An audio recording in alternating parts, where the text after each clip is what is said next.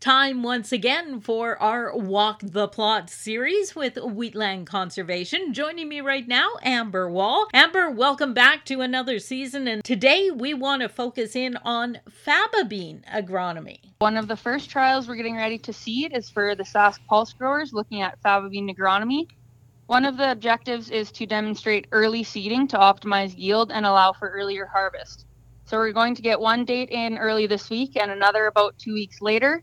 There are also two different seeding rates to show the effects of higher seeding rates on disease development, maturity, and yield.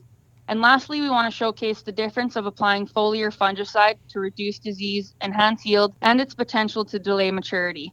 This trial is taking place at six other AgriArm sites throughout the province, so we look forward to the results as well as many other trials we have happening this year.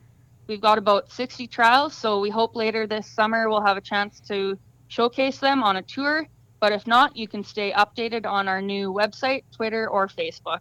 That's Walk the Plots for Golden West. I'm Glendalee Allen Vossler.